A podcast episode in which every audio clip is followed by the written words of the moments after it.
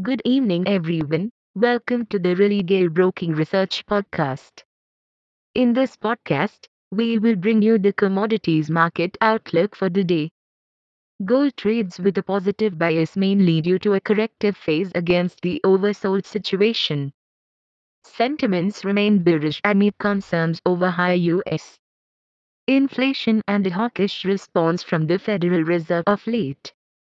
The trend remains bearish with resistance near the 56,050 level and support close to the 55,550 level. Crude oil has pared the morning gains yet managed to trade above the support of 6,285.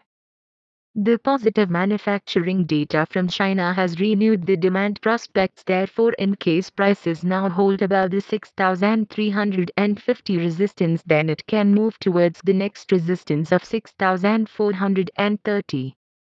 Natural gas trades with a positive bias since morning.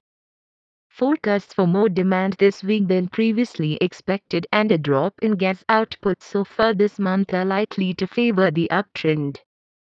Support is near the 220 level with resistance close to the 235 mark.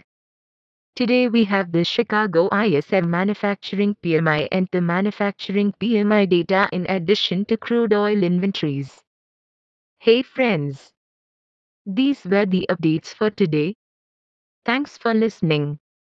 For more updates, follow Religare reports and recommendations on Religare Dynami at our website. You can also contact your relationship manager or the nearest branch.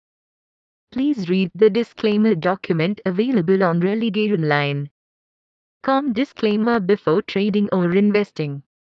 Happy investing.